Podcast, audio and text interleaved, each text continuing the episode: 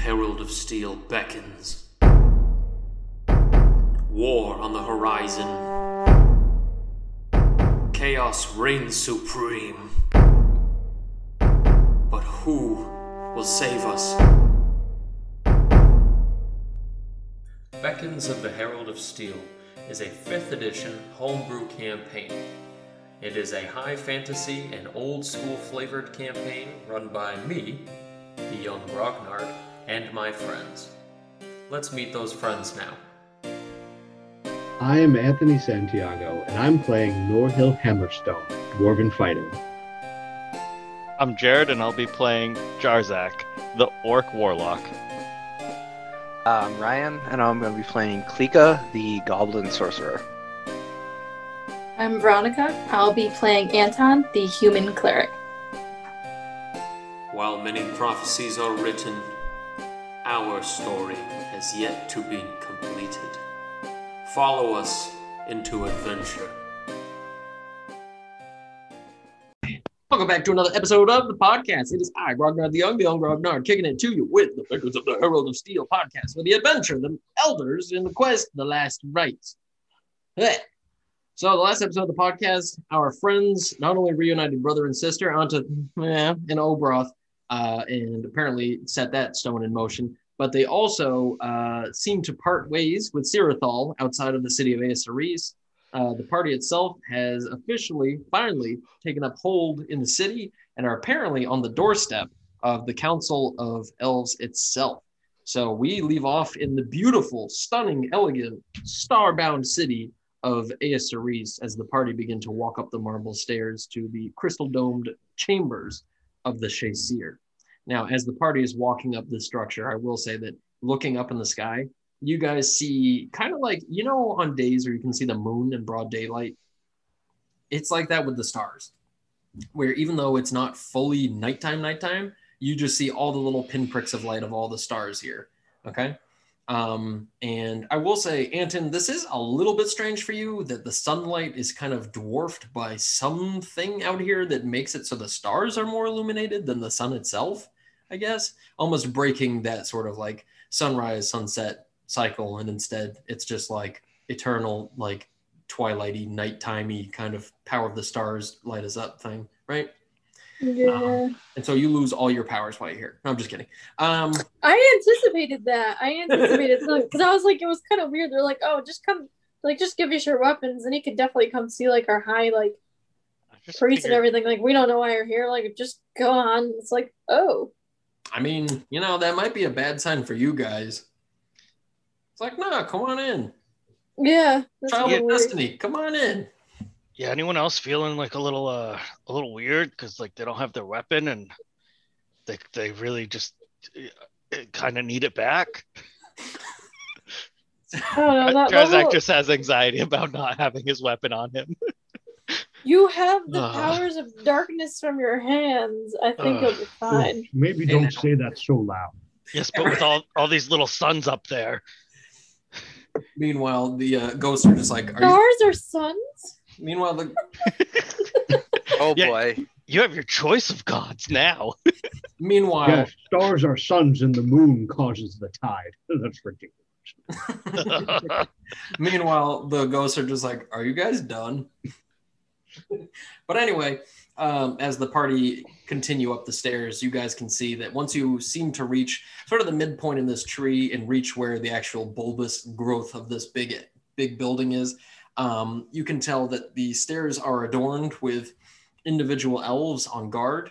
Each one of them wearing what could be described as like silver armor, I guess. It'd be like such stunningly polished steel to the point that it shines like bright silver. And each of them has at the ready a double bladed scimitar that is ready and willing to do some choppy, choppy, swingy, swingy.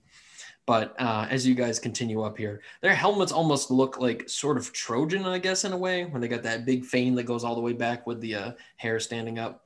Um, but overall, their armor is very much so like very well detailed with lots of floral patterns and like ivy designs and little pinpricks of silver all about it to almost look like constellations itself all over this.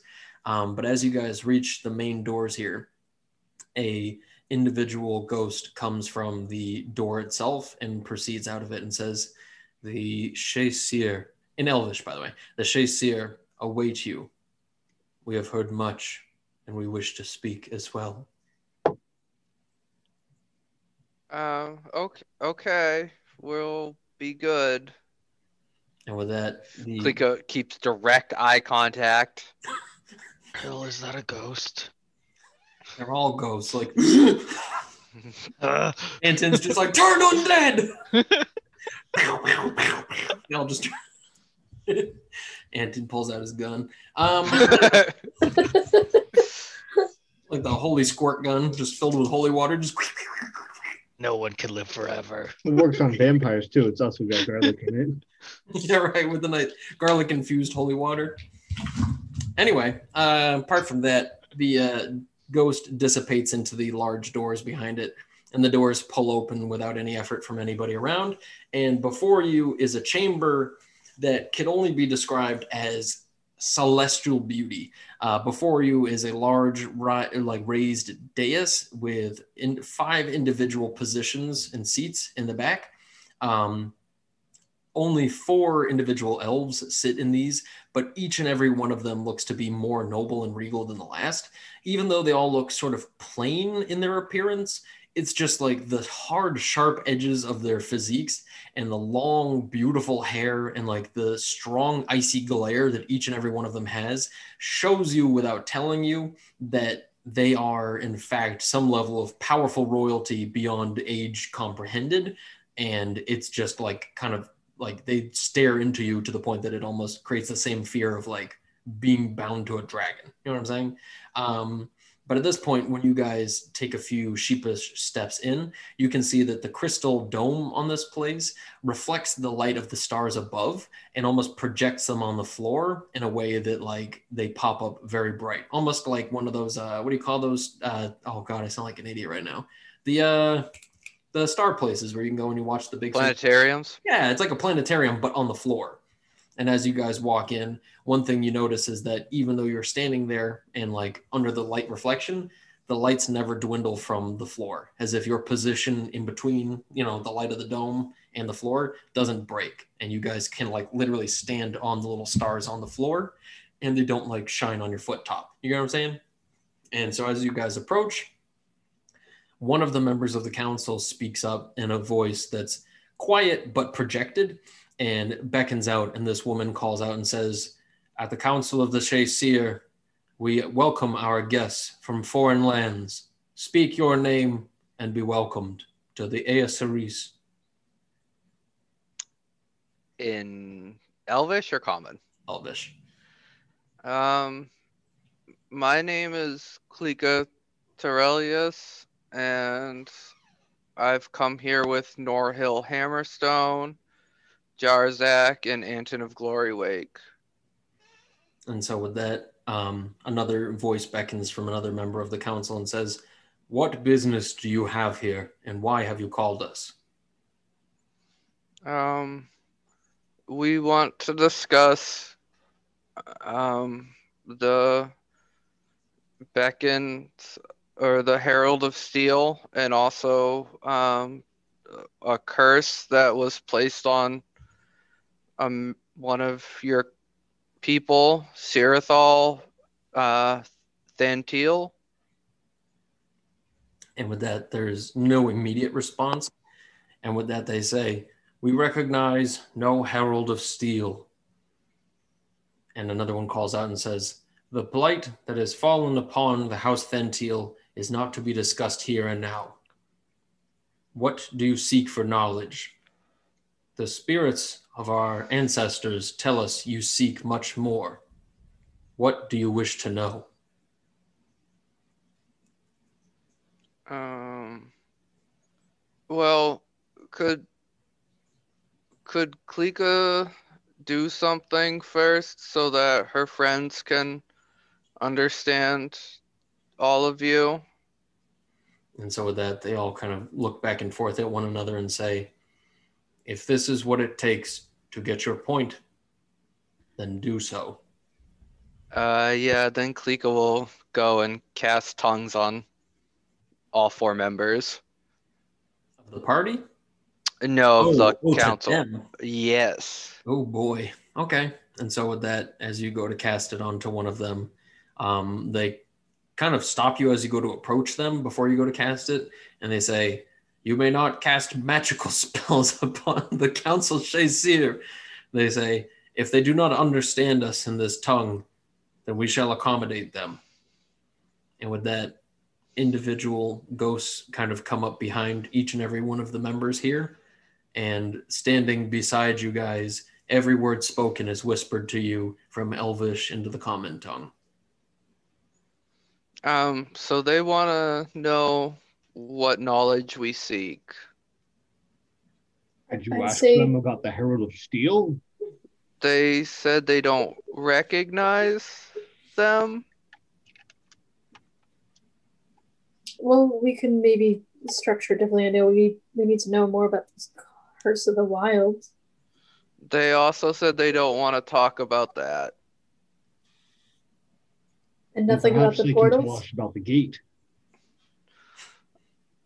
Oh, um, Oh, that's right. w- w- in our travels, we found a, a gate or a portal at the bottom of um, Bolts Crag Peak in the Akaratos Mountains, and it was guarded by the aspect of Felure, and that's where the Herald of Steel came from, and we wanted to know if you knew anything about that. and so with that, they all kind of like turn them around to one another and begin to sort of turn a little bit uh, before looking back at you all. Um, and I'm sorry, you mentioned the gate in passing on that one, or did you Ye- just mention them?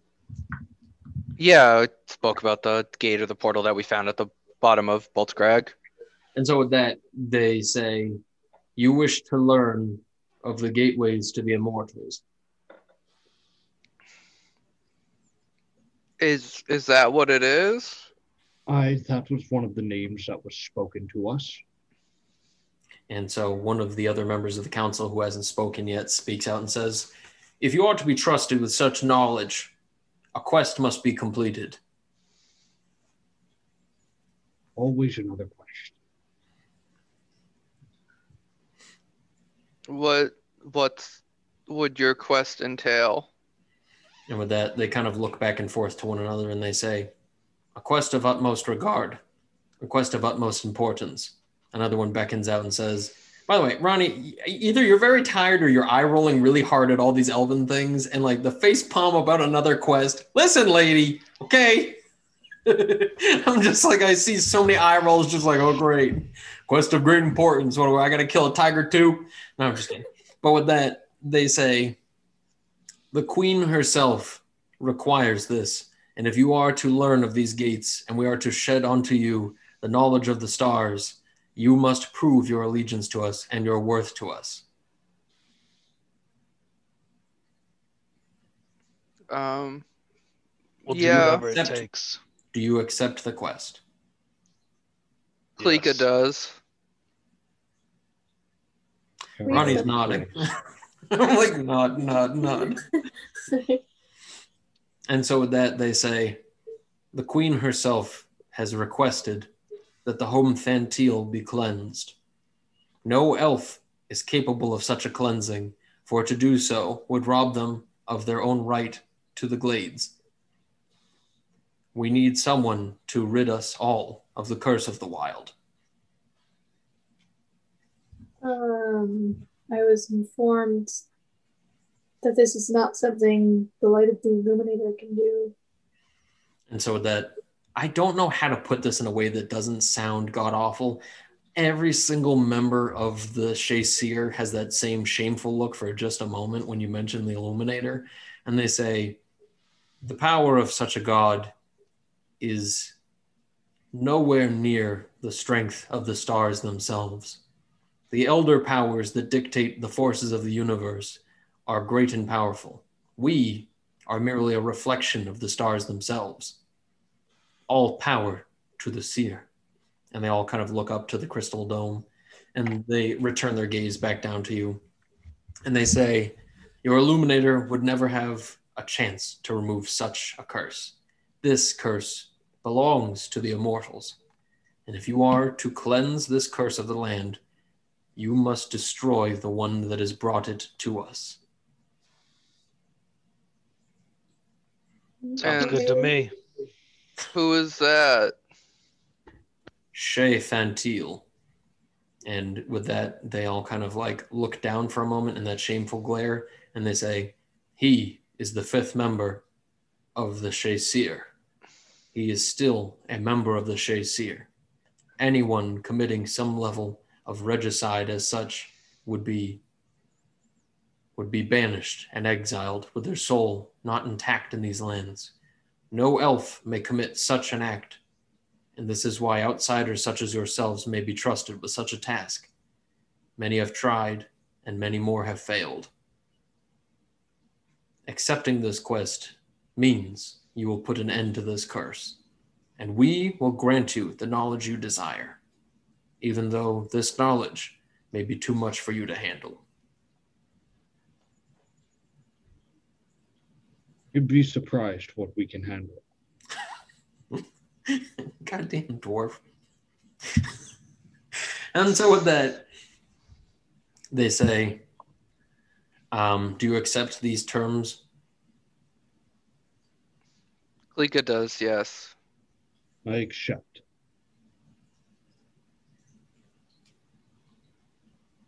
There's no way we can have more insight of why. And then with that, they kind of all have that same shameful expression again, and they say, Shae-Thantile was once a king of these lands, and he now resides within the Forsaken Glade. And they all look down for a, a split second and look back up again, and they say, No one ventures into that glade unless they wish never to return. If you are to go out there and kill him, it will be gravely dangerous.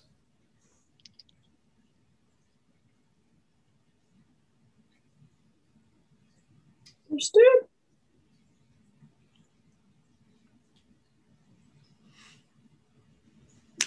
So with that, another one kind of chimes in a little bit and says, "The one known as Klika, step forward." Klika steps forward. With that, they say, "What is this that you know of the Elvish lands, the Elvish tongue, and Elvish culture? While you walk among them, outsiders to our lands, you carry with you the grace of one who has lived amongst us for five hundred, if not a millennia." Oh, um, Klika, I just have gas. Klika was, um, Klika's childhood was spent with some people, and they had a lot of different books, and so Klika would read them, and they were in Draconic and Elvish a lot so Klika sort of learned that way. And with that, they all kind of nod in agreement, but they don't nod in a way that they're agreeing to what you're saying, as if they may have some weird understanding amongst all of them that you haven't been let into. And the woman who spoke first when you first entered says, You will speak with the queen herself. No other shall accompany you. But It has Well- been decided. Do we all understand that with our tri- little translators? Yep. Jarzak just looks real disappointed. Klika looks back at Jarzak and says in Orcish, maybe she won't be really pretty. She's a queen. Oh. And so, with that, they say, It has been decided. You will be led to the Forsaken Lands, and you will be abandoned there. If you complete your quest and find the Forsaken Castle, cleansing it, you will be given all that you seek. You may stay here in respite. You may stay here as refugee. You may stay here as peaceful travelers. You are no ally of this land. Do not beg favor or ask for quarter from anyone. Is this understood? Understood. And with that, she chimes in again and says, You shall not speak to any an elf. If you speak to them in any tongue, you will be imprisoned for a hundred years' time. Is this understood? Understood. Is it a trap? They're like, they've been talking to us this whole fucking time. Boom, roast, y'all are in prison. No, on, only one of us acknowledged that. Do you Yeah, accept? Norval has no trouble believing that the elves would have this kind of ridiculous request. He's also the only lawful character in the group, so I mean, right? As far as I. Is Anton lawful? No. I was gonna say Norhill being like strange terms and agreement. Where do I sign? No. When in Rome. I have read Anti- the entirety of the end user license agreement. Yeah, right. I have no rights. Turns out that's why that's why Norhill's a soldier on the outskirts of the Dwarvish place. That he like, I don't know, avoided a user agreement one day, and He read, he read the fine print. Uh, little did you know that reading fine print means you get drafted. Yeah. it all checks out. Oh, but anywho, okay. And so with that, the ghosts lead you guys out of the chamber and lead you to an elvish, uh, like sleeping quarter. Um, it's conjoined to this place. It feels more like a dungeon than it does like a comfortable living space. But what's weird is that it's so well furnished and so well like taken care of that it might as well be a noble's quarters in one of the more beautiful cities in Amaroth. So you guys sit on wonderfully quilty pillowed beds and food is brought to you guys rather quickly. Um, plates of vegetation and fruits. Um, but yeah. Uh, the only one who gets escorted in a different direction, however, is Klika. And Klika is led up, I guess, another bit of spiraling stairwell, almost like a maze like structure until you reach what could only be described as the highest tree out here. And once you get to the top part, you can see that the overall, like, you know, the head of the tree here is kind of emboldened with an entire structure within it. And it additionally has one of those crystally do- domes on the top of it. But once being led up all this way, past all the guards and the trees and whatnot, uh, you're led into what could be described as like a royal hall uh, of the elves. A nice hybrid of both tree and uh, actual structure here. You're led in and inside are spires that reach up to the crystal dome but the same reflection of all the stars on the floor is here. But across the chamber and all the way at the far end is what could be described as a like scantily clad though very regal and pronounced elvish woman whose hair not only reaches the floor but seems to drape a couple feet like behind her okay and it seems to go through a series of like free flowing hair to braids back to free flowing at the bottom.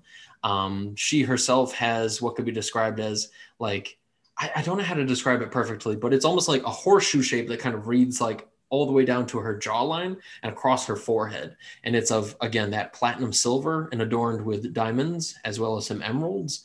And she approaches the uh, uh, sorry she she stands from her her uh, her seat on the throne here. And as you enter she stands up in a way that seems kind of strange for any royal figure to stand at the entrance of anybody into their court. You know what i'm saying? Klika knows well enough to know that this is strange that she stood when you entered. But as you enter she stands up and she calls to you in the elvish tongue again and she says um, you know welcome sister of seer which, as you know, would mean sister of the stars. Hmm. Um, hi, I'm Klika. Very good. And she says, "You are Also, I think this entire time Klika has been trying to keep direct eye contact on everybody. Every, she passes like But- hard stares but, at like. There there's such like wondrous sights all around her and it's just so captivating that she's also very much just tr- like fighting the urge to just look and touch and see everything Very good. And so, as you maintain this hard eye contact, she approaches, uh, takes a couple steps off her raised dais here, and enters the main floor of the chamber. And you can see that there are no Um, guards in here with you. You don't have to get up. Klika can come over. And she says, Klika, you are sister to the stars. I know you as not only a friend, but I know you as kin. And for the first time in Klika's entire existence, Elvish royalty kneels before you and says to you, Child of destiny, you are welcome in my city. Blessed be the stars. And she stands back up properly. Now, I'm not going to say this is probably the most like unbelievable sight that you're going to see in this entire campaign because you've also spoken with like gnomish AI and you guys made a clay snowman at one point. I don't know. There's a part where bugs crawled out of Jarzak, but seeing the elven queen kneel before a goblin That's pretty surreal, I would this say. is yeah this is mountains of surreal right now and so with that klika what what's what's the deal Klika's just struggling to find words, and I think she's kind of like to say to say over overwhelmed would be like an understatement, but at this point, a lot of different people have mentioned that she might be a child of destiny or she's some figure or something important. And I I guess she's in in the back of her mind she's kind of resentful almost. And she did like that everyone else seems to be so secure in how Klika is but Klika doesn't know. And so I think she might even be a little angry and she says I I don't know what any of that is. And nobody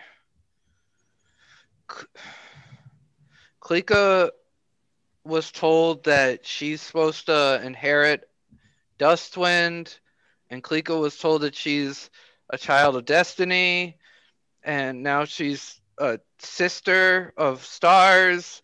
But Klika doesn't understand any of that. Klika's just just trying to find her Korbach. That the queen slowly approaches you in a very like sweeping graceful movement almost as if like a gazelle like moving in slow motion at full speed you know what i'm saying and just like with these big bowed leg kind of like like slow motion like wavy movements here as she approaches you and she puts a single hand upon your shoulder and she says i will admit it is fair for someone in your standing to be terrified of such responsibility and understanding. But when you return from your quest, as I know you will, the Shae-Cyr will explain much of what you need to know.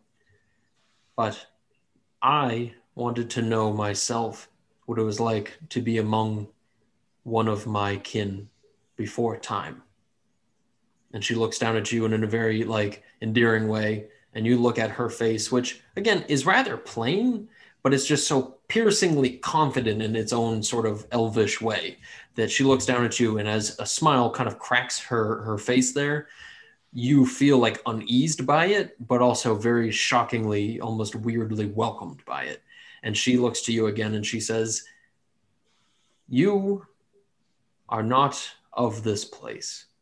You will be destined to inherit many things befriend many people and everywhere you go you will change the lives around you.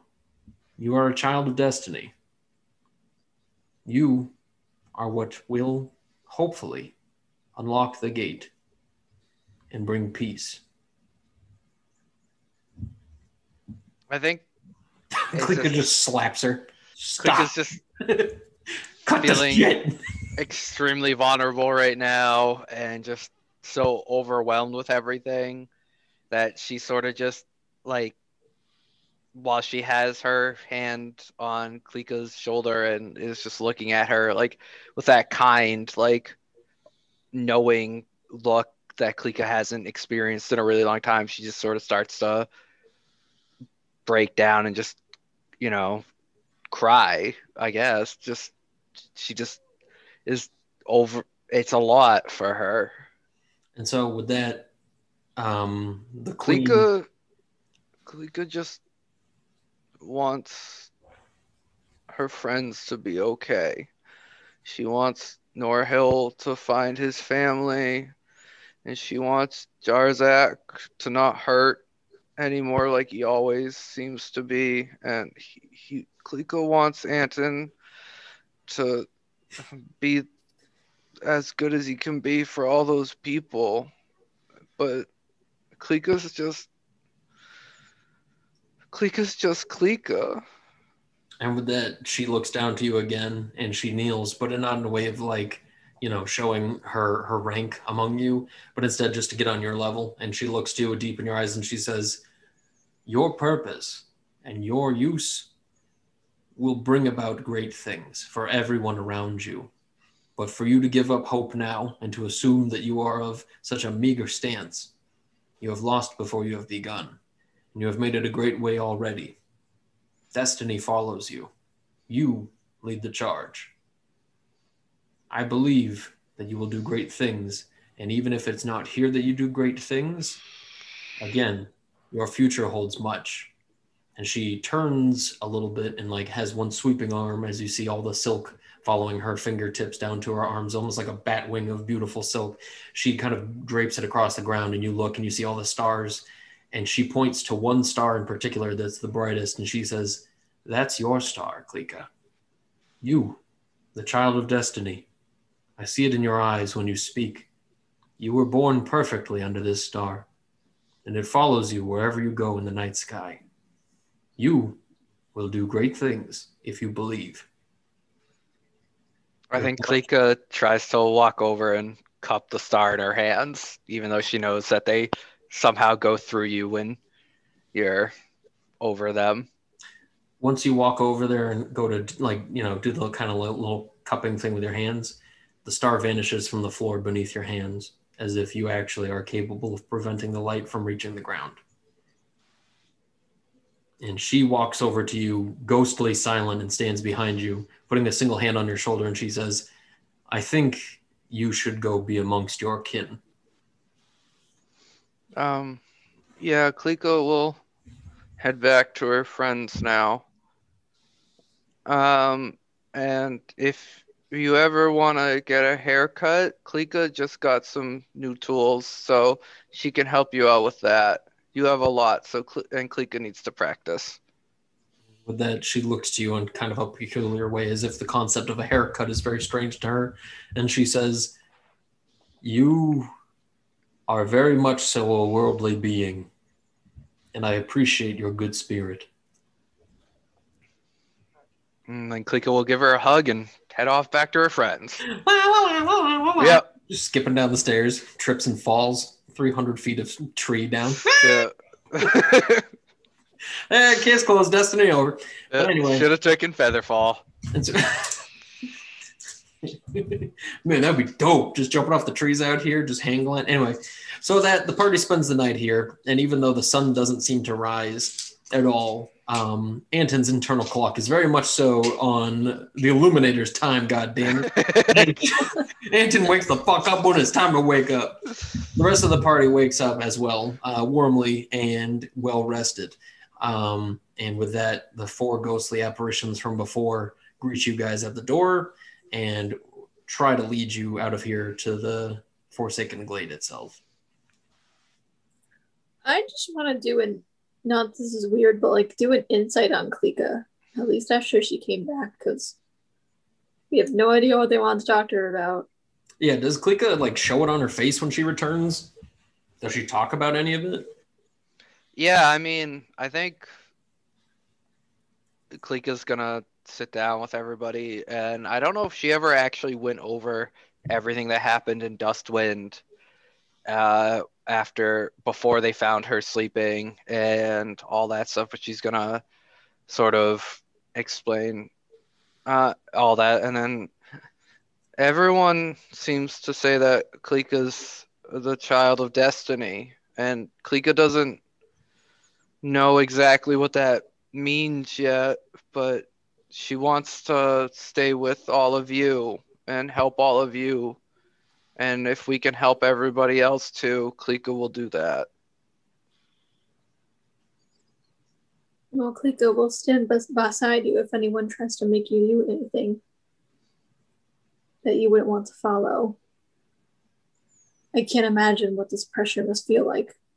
A little jealousy on Anton's face. Just like, yeah, it must suck being the fucking special kid who gets to be fucking kings and queens and dragons and shit. Yeah, it's gotta suck. No, Anton doesn't care about that stuff. Yeah, I know. No. Uh, well, You are sh- you the child of destiny? Looks down the shirt. Hello, my name is. Is, okay, I have a silly question. Is Klika even a child? Like, how old's Klika actually supposed to be? She's like young. I think I have her. Wasn't she at- like 13 or something in Goblin, which translates to like 20, Yeah, I have 10 in Goblin. So, yeah, about that. Like, 20 Oh, okay. Okay, because I was be like, are they calling her a child and she's not actually a child and they're just doing that because she's short? That's cruel. Just the gnomes and halflings are just a world of toddlers.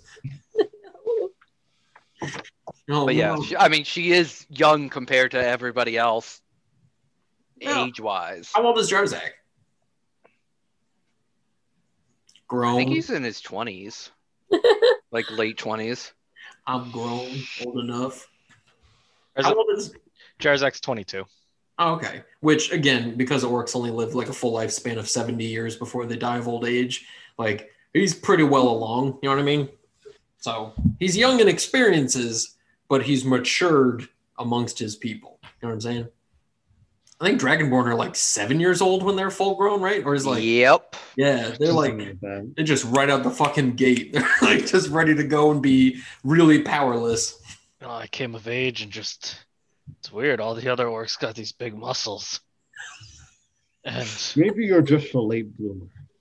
Can you Yeah. imagine? He goes through fucking puberty at 22, just gets fucking swole. just, Jarzak's just real lanky. Just a lot of acne and like weird facial hair. I am child of the deceiver. But Yeah, anyway, that's great. Klika, are you the child of destiny?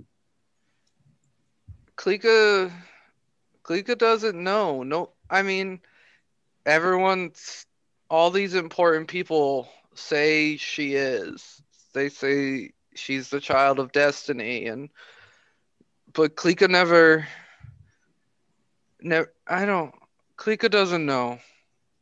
Well, if you don't know, then I doubt that they do. Uh, take the elves for an example. They, they sit here safe in their woods, denying that the things that are wrong are actually wrong, pretending that the sun doesn't even rise in the morning. But let me tell you what given time, even stone rots. If they say you're the child of destiny, but you don't know yourself, I say it's no little better than a guess. Aw, Anthony, that was really great. that was really fun. Especially, I like the little call out to Anton, be like, the sun doesn't even fucking rise here. Anton's like, it's a good point, you know. Yeah. It's some fuckery out here. It's just like in Jarzak, have you seen any bugs? this place is spotless. Oh no. Thank you, Norhill. That that helps a lot. Yeah, everything dies. The elves are just ignorant. Moral of the story they're perverts of nature, and you're going to die someday. The moral of the story is that it's a facade and you don't need to listen to people who don't even realize that the sun is up Truth. That's so fucking weirdly good. like, I don't know why that's so funny, but like, I, I, the best part is I just picture Norhill being the grovelly, grumpy old dwarf about me like, like pissed off, putting on his fucking like metal boots in the morning, like putting them on, eating his shitty breakfast, and being like, "Stupid bastards! I don't even know the sun's up." like he's not even like holding you aside like Klika. It'll be okay. He's just like, "You you listening to these pricks?" Holds up his plate of grapes and he's like, "What the fuck is this? I don't know what a grape is." That makes wine, Doyle. it tastes like bad wine. It slaps him on the ear like, damn Well, it, Norhill's alcohol. family are brewers. He knows what a grape is. It's just clearly not the season for grapes. Even the this too is an illusion. He's like, see, I don't even like it. Spits it on the floor. Ghostly hand cleans it. See, unnatural, I says. But anywho, so that the uh, party are let off in a ghostly procession outside of the city and are headed farther south into the woods. And for the next two days, you guys travel through the woods under the ghostly guide, which arrive and leave at the coming and leaving of day, uh, leaving you guys in places where you can basically set up your little camps. So I am going to need the trail rations for each of you for two days of travel. We spent four days getting here, right? Uh, four days of rations to get. I, d- I think Uh, we didn't have to spend any rations getting here because of uh Sirathal. Mm. And so, with that, on the second day, uh, when you guys are dropped off, you're off in the woods. And as morning comes, uh, or at least that night when you guys are out there, uh, I'd like a perception check from the whole group as you're setting up your camp after the ghosts have left.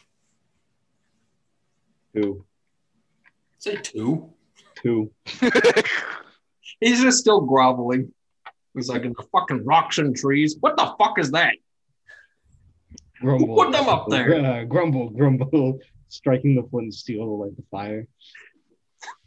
13. Okay. 14. 11. Okay, so everybody except for groveling Norhill can hear it very clearly, but a piercing screech fills the like the absolutely vacant night air. Uh, one that is so shrill and piercing and so distant that it seems like one of those things where you know how people always say like that high pitched tone when you play it, people over a certain age can't hear it. You know what I mean? Yes. It's kind of like that with Norhill, where he must just not have heard it, but you guys hear like this super high pitched whistle screaming in the distance. Um, could I get a religion check from anybody who heard it? Yeah. The fuck. Shit. Eight. So Yeah. eight, ten, and wait, Jarzak Uh, was rolling for religion? You said anyone who heard it. Yeah, you did. For religion? You, you said anyone who heard it roll for religion. You have proficiency in religion? No, which but Oh. that's why I said everybody. That's how I always do it. Is you have to have the proficiency and the knowledge for it. Yeah, that's why I asked. What? I, yeah, but I figured you would. Oh my god! All right. Well, the point is, is we got an eight and a ten. Was it?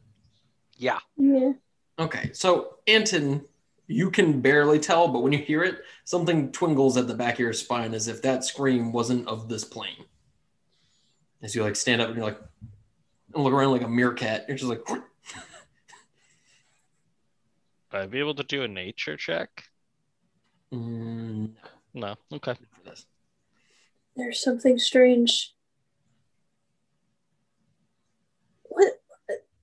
I wish we knew more of this curse. He kind of like just Like, looks did around. He's scream? like, isn't it kind of strange? Everything about these woods is strange. Now my flint and steel doesn't fucking work. They uh, they told us not to talk to anybody. Maybe the part of it was that we weren't supposed to know. Just They seem fuck- to be ashamed of everything that's happened here. But if we know nothing, this lack of information, I'm not comfortable with it. We don't know what we're doing. this is most likely a relative of. This has to be. You guys are just lambs to the slaughter, just sacrificial lambs being brought out there, like, yeah, just go find something or whatever. Don't come back, okay? Jarzak pulls out his axe. I bet it's a ghost. You mean Jarzak materializes his axe? Yes. it's in his hands before his hands are. Oh, did we get our weapons back Nope. then? Oh boy. I'm just kidding. you guys are Okay. all tied up in a line. It's fine. I, I can just summon mine. like yoink. Yeah. Klika has the uh, shadow blade, so it's Yeah. just Norhill. Yeah, and it's just like, damn it. Life finds a way. Metal finds a way. But anyway. Uh, yeah, also, don't go quoting fucking Jurassic Park in my goddamn game, Anthony. For the love of God. And especially not him. Okay? Uh, life uh, uh, finds a way. Like, really? That's At the least, I, delivery? at least I didn't do it exactly that way. That's true. It would be weird if Norhill was like, "Oh, life uh, uh, has a way." Right. Anyway, um, okay. And so you guys all sit here in your camp. Again, it goes back to like the piercing silence at this point as you guys listen to a windless wood. Dibs watch after Jarzak. Mm, I was I s- s- already said I get last watch, Klika. My clothes are so Anton's clean feeling already. a little iffy. He's gonna put. Uh, no, it might not make any sense. Are there any like fragrant herbs or like pine needles or anything growing near the camp? Yeah, tons of them. Yeah, Norhill's gonna grab like a handful and like throw those on the fire to you know create like a fragrant smell to sort of raise morale a little bit. Okay, I'll give it to you. Kind of like dwarvish techniques there. Yeah, and he's also got a little bit of like a superstition, like oh yes, in the field you throw herbs on the fire to ward away spiritual uh, buggers. Okay. And so as Norhill goes walking off to go find all these things and grasp them and pick them up, uh, I'm gonna need another perception check from the party. It's a lot better. Fifteen. Four. 16. Seventeen. Okay, so everybody except for Klika hears in the distance the sound of uh like a, a choir of wolf howls in the distance, which are not only alien for the sake that it's like a certain time and it's like there's no moon for such a thing, but it's also you haven't heard wolves out here in the wood with Sirathal around. You haven't heard any wolves at all up until this point, and especially not this many, and especially not in such a concert as that.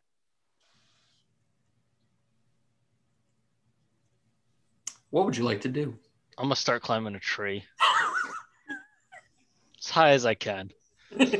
Just drops his shit, and starts climbing the tree. No, like, what did you? Klika, by the way, didn't hear it, so it just sees Jarzak starting hoofing it up a tree. Like Klika just joins in, doesn't want to disappoint anybody, and just starts. Click, clicks, we're Klika- playing tree climbing. Yeah, Klika just thinks like, oh, okay, this is what we're doing now. Here we go. Uh, Norhill comes back with like you know the bundle of herbs Yeah, and just says wolves out in force tonight. Yeah, Comes back to I a- suspect. comes back to a camp with no Klika, no Jarzak, and Anton attempting to climb a tree, covered in sap. Now, no, none of us are going to be able to climb trees well. So, Turns out Norhill is the only one who could. But anyway, okay. Anton's just gonna say like, "We gotta keep a fire tonight, and we have to keep a good one." I was going to say wolves fear fire. It should keep them at bay. He's going to build it up a little bit more. Okay. And so with that, who's going to be on second watch? Uh, I guess Jarzak can because Klika said he was Yeah. going after. Oh, I thought you were sticking with fourth. Anton. No, no, it's, it was a joke. So we'll say Norhill stays up to keep the fire going, and Anton's the first to see the uh, sunrise with the fourth watch. So yeah, I met. Wait, Anton is there actually usually- sun out here? it's Yeah, I, mean, I think- I think- it, but yeah. I think Anton always goes for first or last watch. So, yeah. So with that, um, during Jarzak's watch, as you're keeping the fire going and sitting here at the camp with the big tent up in the woods here, uh, could I get a perception check from you, or an investigate check if that works better?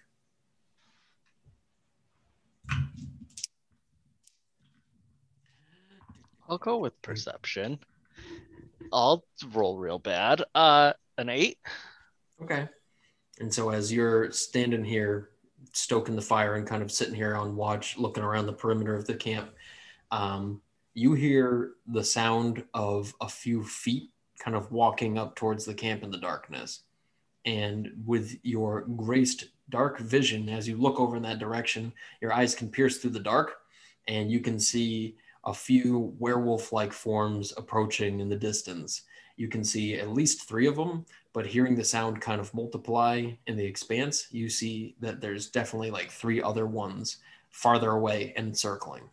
And can they get to me from up in my tree? You know, the tree that's also guarded by a team of elves. Uh, Jarzak's gonna call out to the crew then. Hey guys, How uh, terrifying that'd be. Just like turn around and be like, oh shit, there's just like six werewolves approaching the camp. And it's like, hey guys, like werewolves. Like, okay. uh oh, bad guys. So that the team awaken and everybody's kind of quick to alarm here. After being so uneasy with going to sleep at the first place everybody jumps up and immediate alarm. So within like 30 seconds the party's up and at him and out of the tent and standing here looking in the dark trying to make out the forms of the werewolves. Or at least anton can't but yeah whatever. Um, and as you guys all kind of spring to alarm um, one of the wolves approaches the edge of the camp and comes into the light of the campfire and speaks out to you guys in the elvish tongue behind its uh, lupin, lupine, lupine, a structured face there, and it beckons to you guys and says, "What is your business on the lands of Thantile?" um, Bad news, he's fired. Good I go, news. What's he saying? he, he wants to know why we're here. To lift the curse. Um, Be common too, bitch. we, we're here to s- seek out Shae-Thantile and put an end to him.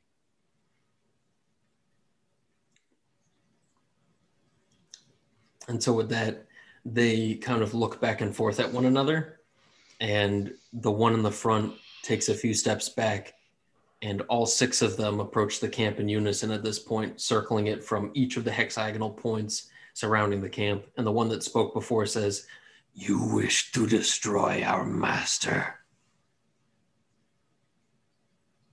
Um, we have to. To what end? The Shae-Cyr gave us a quest.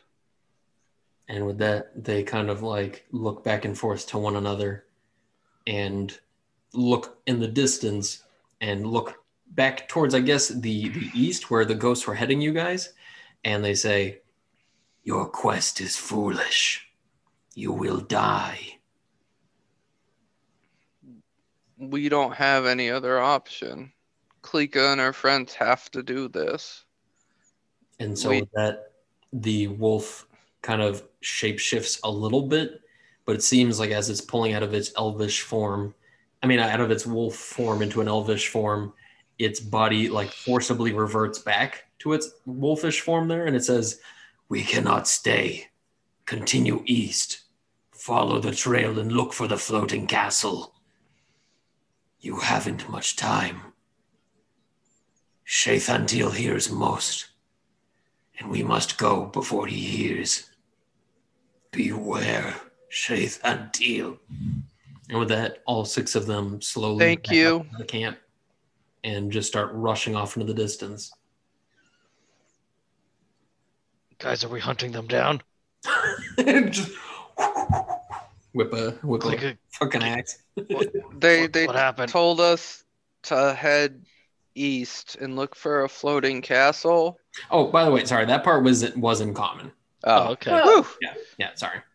Uh, all right, so we don't have to take out those ones then, but we might want to head out now. I wonder if they were under control, just as Sirathal. yeah, just the same thing with the Klika think that's probably the case. And now that they know, um, Shaythiel might s- too. Shaythiel might find out soon too. Jarzak might be right. We might need to make haste. Yep, I, I kind of look toward the group and I look toward Jarzak and I say, if this is the case, there may be a chance we lose control of you. Oh shit. Well, we haven't yet. And if you do, try to just kill him first. That's the best outcome here. Go for him, even if I'm trying to eat you. Uh okay, let's go, Norhill, double time. Come on. Just claps his hand can't before And Anton just looks for Cleek and he says, I'll do everything I can to restrain him and prevent him from death. Even if he tries to kill us.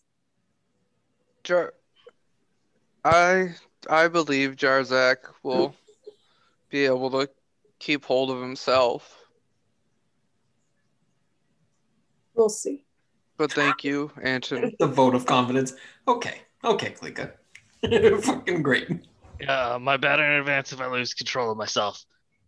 So with that, Anton, do you want to illuminate with the daylight spell on your lamp as you hurry through the night, or did you want to keep it with the dark vision you had before? Uh, they mentioned about something about he would see us, Well, he'd hear of us. hear of us. True, Like- light doesn't emit noise. Maybe he's blind. I, I think more running. like through I uh, the eyes that- of the werewolves. Yeah, I think that the idea is that he has some mystical knowledge of that which goes on in the woods. Then maybe it won't make a difference if I use daylight or not. I mean, I just didn't know Seems like Anton we're after. marching against an enemy that already knows we're coming. yeah. I'll I just didn't know if Anton himself wanted to be like, "It's the lead bringer, ding dong, motherfucker! It's time to cleanse the curse." You're like, No, I don't. I don't even know. I have I no think idea what I'm getting into. While Anton's kind of going over this dilemma in his head, Klika's gonna say a prayer of the light that talks about the light shining darkly or shining brightly in the darkness to like sort of let Anton know that she thinks it's the right idea. As Jarzak begins to say the prayer of the light shining darkly in the brightness. I was gonna say Yeah. the light That- shines darkly in the brightness. Wait, that's wrong. Go Oh, ahead. oh God. Do Jarzak's it like, on your "No, no." lantern. Go ahead. no, no, you got it. okay. So with that, what's Anton's response to this? Oh, he's just gonna cast daylight, and we're, we're just gonna trick it. With the uh, lantern? Yeah. Okay. And so the light of day erupts from the lantern in a giant globe of light around you. The darkness Um, spell cancels out the daylight spell, right? And vice versa. Yeah. Okay. All right. Uh, it makes it much can- easier to break camp and get on with the forced march. Okay. And so with that, the party venture off into the east. Could I get a survival check from the group? If I can give advantage to Anton. All right, Anton. I got a 16, so you'll have advantage. Look at that. Uh oh shit! Thank you, because I got a fumble and a sixteen, so Okay. All right. I got technically a nineteen. Dope.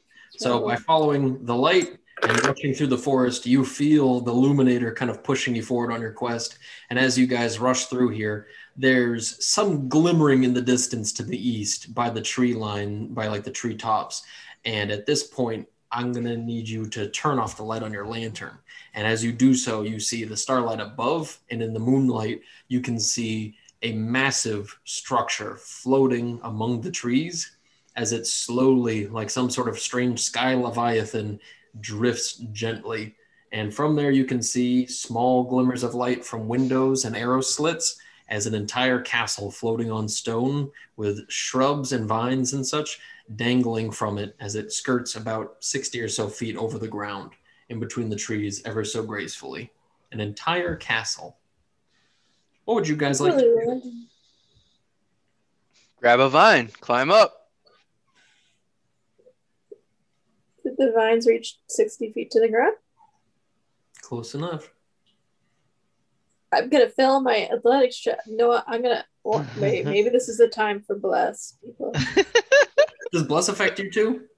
Uh, Uh, you if you cast it at three- a second level, Oh. Yeah, just whether or not she could do that many people.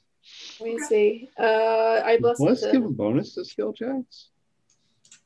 Stability checks Uh, and uh, yeah. Saving. Saving Oh, throws. it's only it's yeah.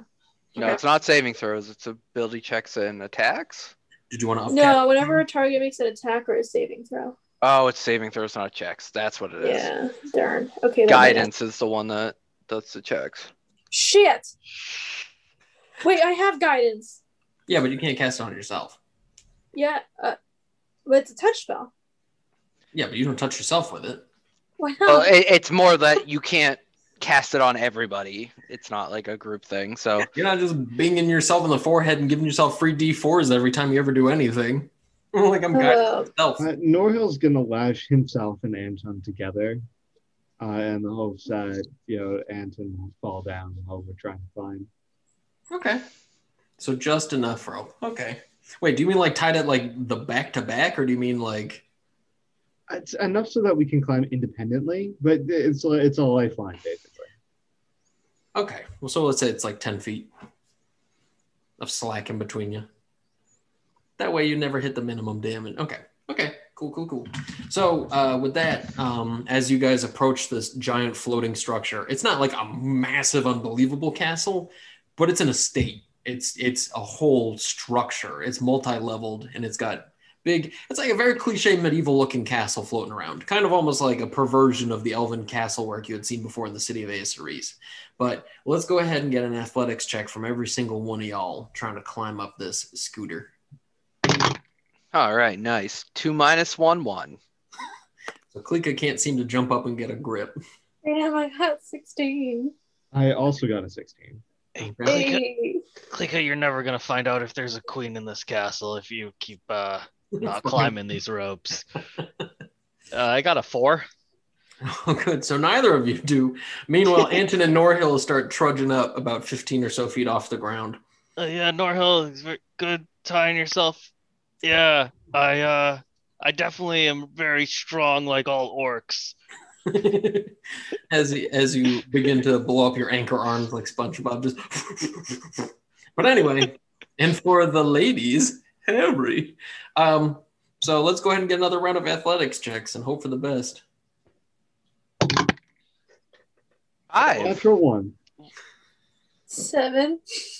We'll just be down here till you uh pull us up. Meanwhile, fucking Norhill, can I get a dexterity saving throw from Norhill? Uh, 13, perhaps. Yeah. Okay. So you managed to save yourself as you begin to slip and fall down. Can I get one from Anton as well? And what did Klika and Jarzak get? I got an eight. Five. Oh god. So you two keep trying to jump. I got up. five. Oh god. So Anton dangles from Norhill as he's holding onto the root. I mean, to, onto the vine here. All right, one more. Let's go for the road. Duh, 18. Uh, that's going to be a 19. Okay. Four. This one might be too much for Klika. Three. We'll be down here. You kick him off, and we'll fight him down here. Jarzak also can't swim, so a new skill he can't do is climb. so with that, the uh, Norhill continues up, and he's at about the thirty foot mark, and Anton scrabbles up behind at the thirty foot mark as well. So uh, you're about halfway up the entire thing. Let's go another round of these athletics checks. Six. 24. Wow, there it is. Finally got it. Uh, I got a 16, but I'm really excited for what Jarzak has to say. Um, so I I have a minus one to uh my athletics, so that brings me to a zero on my nat one. oh. Pale orcs can't jump. Um, Anton, can you give me a dexterity saving throw? One second. like now. Computer's about to die. You know, nothing really sells the podcast quite like the reality of a laptop dying. Um, Klika makes it up to about 15 feet and leaves Jarzak by himself down there. I got 12. Cl- Cleeks, Hey, cleeks, Jarzak, I'm gonna find the princess and I'm gonna kiss her. cleeks, no. She's Klika, it mine. doesn't work like that. You're already the child of destiny. Stop stealing everything. Why, why are you trying to kiss her? You just you, you just gotta you know serve her. Oh, all right, let's go. Athletics. Athletics, let's go. Time to lose all the progress I just made. Cha-ching. Um, that's only 11 this time. Okay. I got, I got above a 10 this time. I got a 13. Okay. Click you got a 16.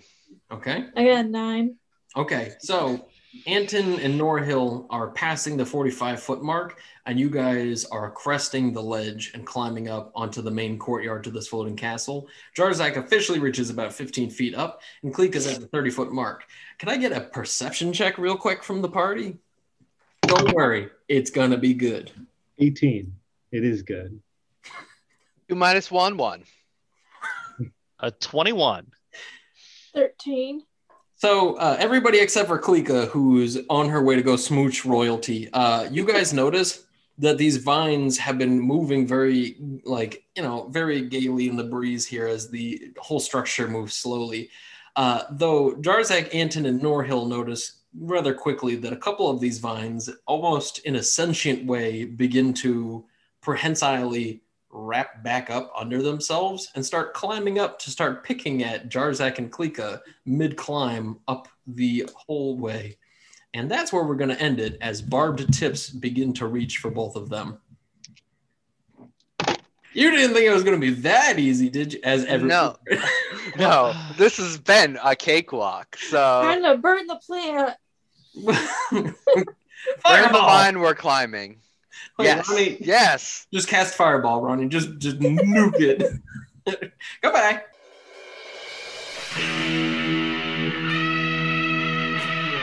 Hey everybody, it's the Yung Grognard here. I want to say thank you for listening to another episode of the podcast.